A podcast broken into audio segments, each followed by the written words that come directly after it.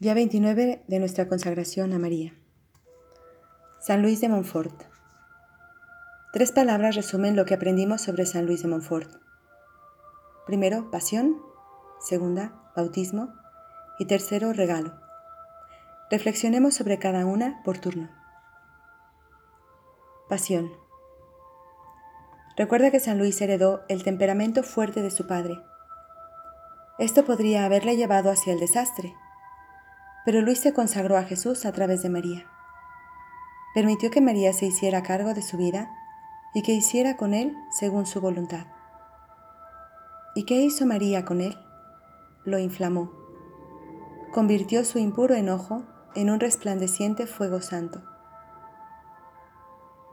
Actuó con su esposo el Espíritu Santo para llenar a Luis de pasión y celo por Cristo y él procedió a encender a toda Bretaña con el amor por Jesús, la sabiduría encarnada. Y no solamente a Bretaña. Las inspiradoras enseñanzas de San Luis ardieron a lo largo de los siglos, inflamando a los santos, a los papas e incluso a pobres pecadores con un ardiente amor a Dios. Podemos no haber nacido con el exaltado temperamento de San Luis, pero no nos vendría mal un poco de su espíritu fervoroso. Nos vendría bien a todos una mayor efusión del Espíritu Santo, que aliente las almas y las llene con el santo fuego. ¿Cómo invitamos este fuego? ¿Cómo lo invocamos? Imitando el ejemplo de San Luis, acudiendo a María, dependiendo de María y estando con María. Pues, como Luis mismo dice, cuando el Espíritu Santo, el esposo de María, encuentra un alma unida a María, vuela allí, entra en ella de lleno, se comunica abundantemente con esta alma. El Espíritu Santo quiere hacer maravillas incluso hoy en día. Quiere gestar nuevos santos, grandes santos. Entonces, ¿Por qué lo hace raras veces? Según de Montfort, es porque raras veces nos encuentra en esa unión suficientemente estrecha con María. En esta recta final que lleva al día de nuestra consagración, avancemos con gran fervor para entregarnos completamente a María y para permitir que el Espíritu Santo venga a nosotros y nos colme de pasión y de fuego sagrado. Bautismo. San Luis coloca su devoción a María directamente dentro del misterio de Cristo.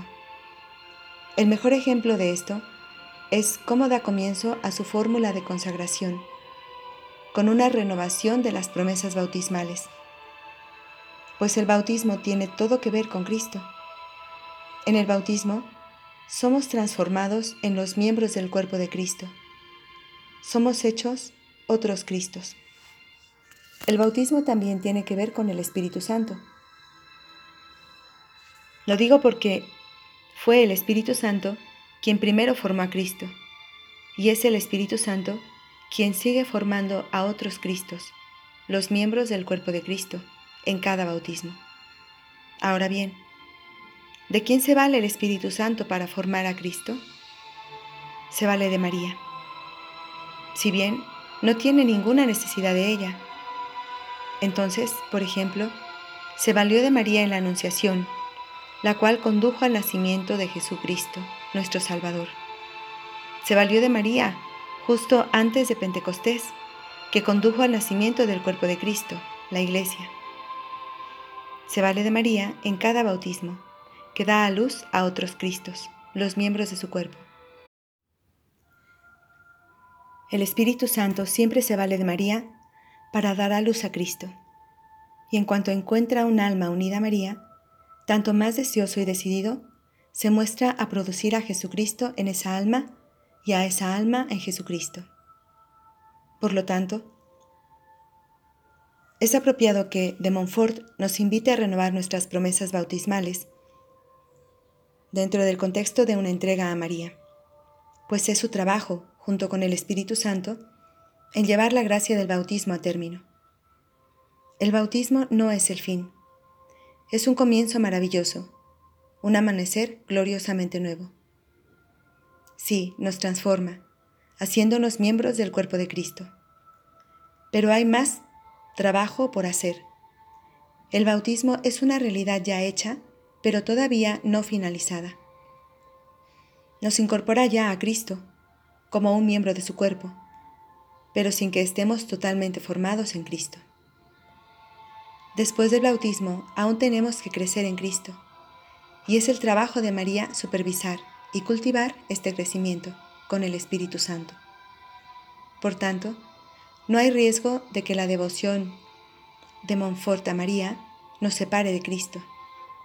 La meta total de María es conducirnos a Cristo y llevarnos hasta el punto en que podamos decir con San Pablo, ahora no vivo yo, es Cristo quien vive en mí. Gálatas 2:20. Todo el objetivo de la verdadera devoción a María es nuestra continua transformación postbautismal en Cristo. Regalo. Con que tengamos tan solo el valor de entregarnos completamente a María, experimentaremos la consagración mariana como un increíble regalo. Es más, cuanto más nos entregamos a ella, más experimentamos la grandeza de este regalo. Nosotros damos y ella nos regresa infinitamente más. Le damos nuestras naturalezas pecaminosas y nos ofrece su inmaculado corazón. Le damos nuestros exiguos méritos y no solo los aumenta y los purifica con su amor perfecto, sino que nos da sus méritos y gracias infinitamente más grandes. Nos vaciamos después de haberle ofrecido todo a ella y nos llena con el Espíritu de Dios. Cuida a nuestros familiares, amigos y seres amados en nuestro nombre, aún mejor de lo que nosotros podemos hacerlo. Anticipa nuestras necesidades y pone en orden cada detalle de nuestra vida para la mayor gloria de Dios. Con ella, el camino hacia la santidad es un camino de rosas y de miel, en comparación con emprenderlo sin estar consagrados a ella. Ciertamente ella incluso convierte nuestras cruces y sufrimientos en algo dulce. Además, nos protege contra la tentación y los ataques del diablo. Pertenecer completamente a María es la vía más rápida, fácil y segura hacia Jesús. Si nos diéramos cuenta del gran regalo que es la consagración a Jesús a través de María, casi nunca dejaríamos de sonreír y alabar a Dios por habernoslo concedido. Oración del día. Dedica el día a reflexionar sobre la enseñanza mariana de San Luis de Montfort, tal como se resume en estas palabras. Pasión, bautismo y regalo. Amén.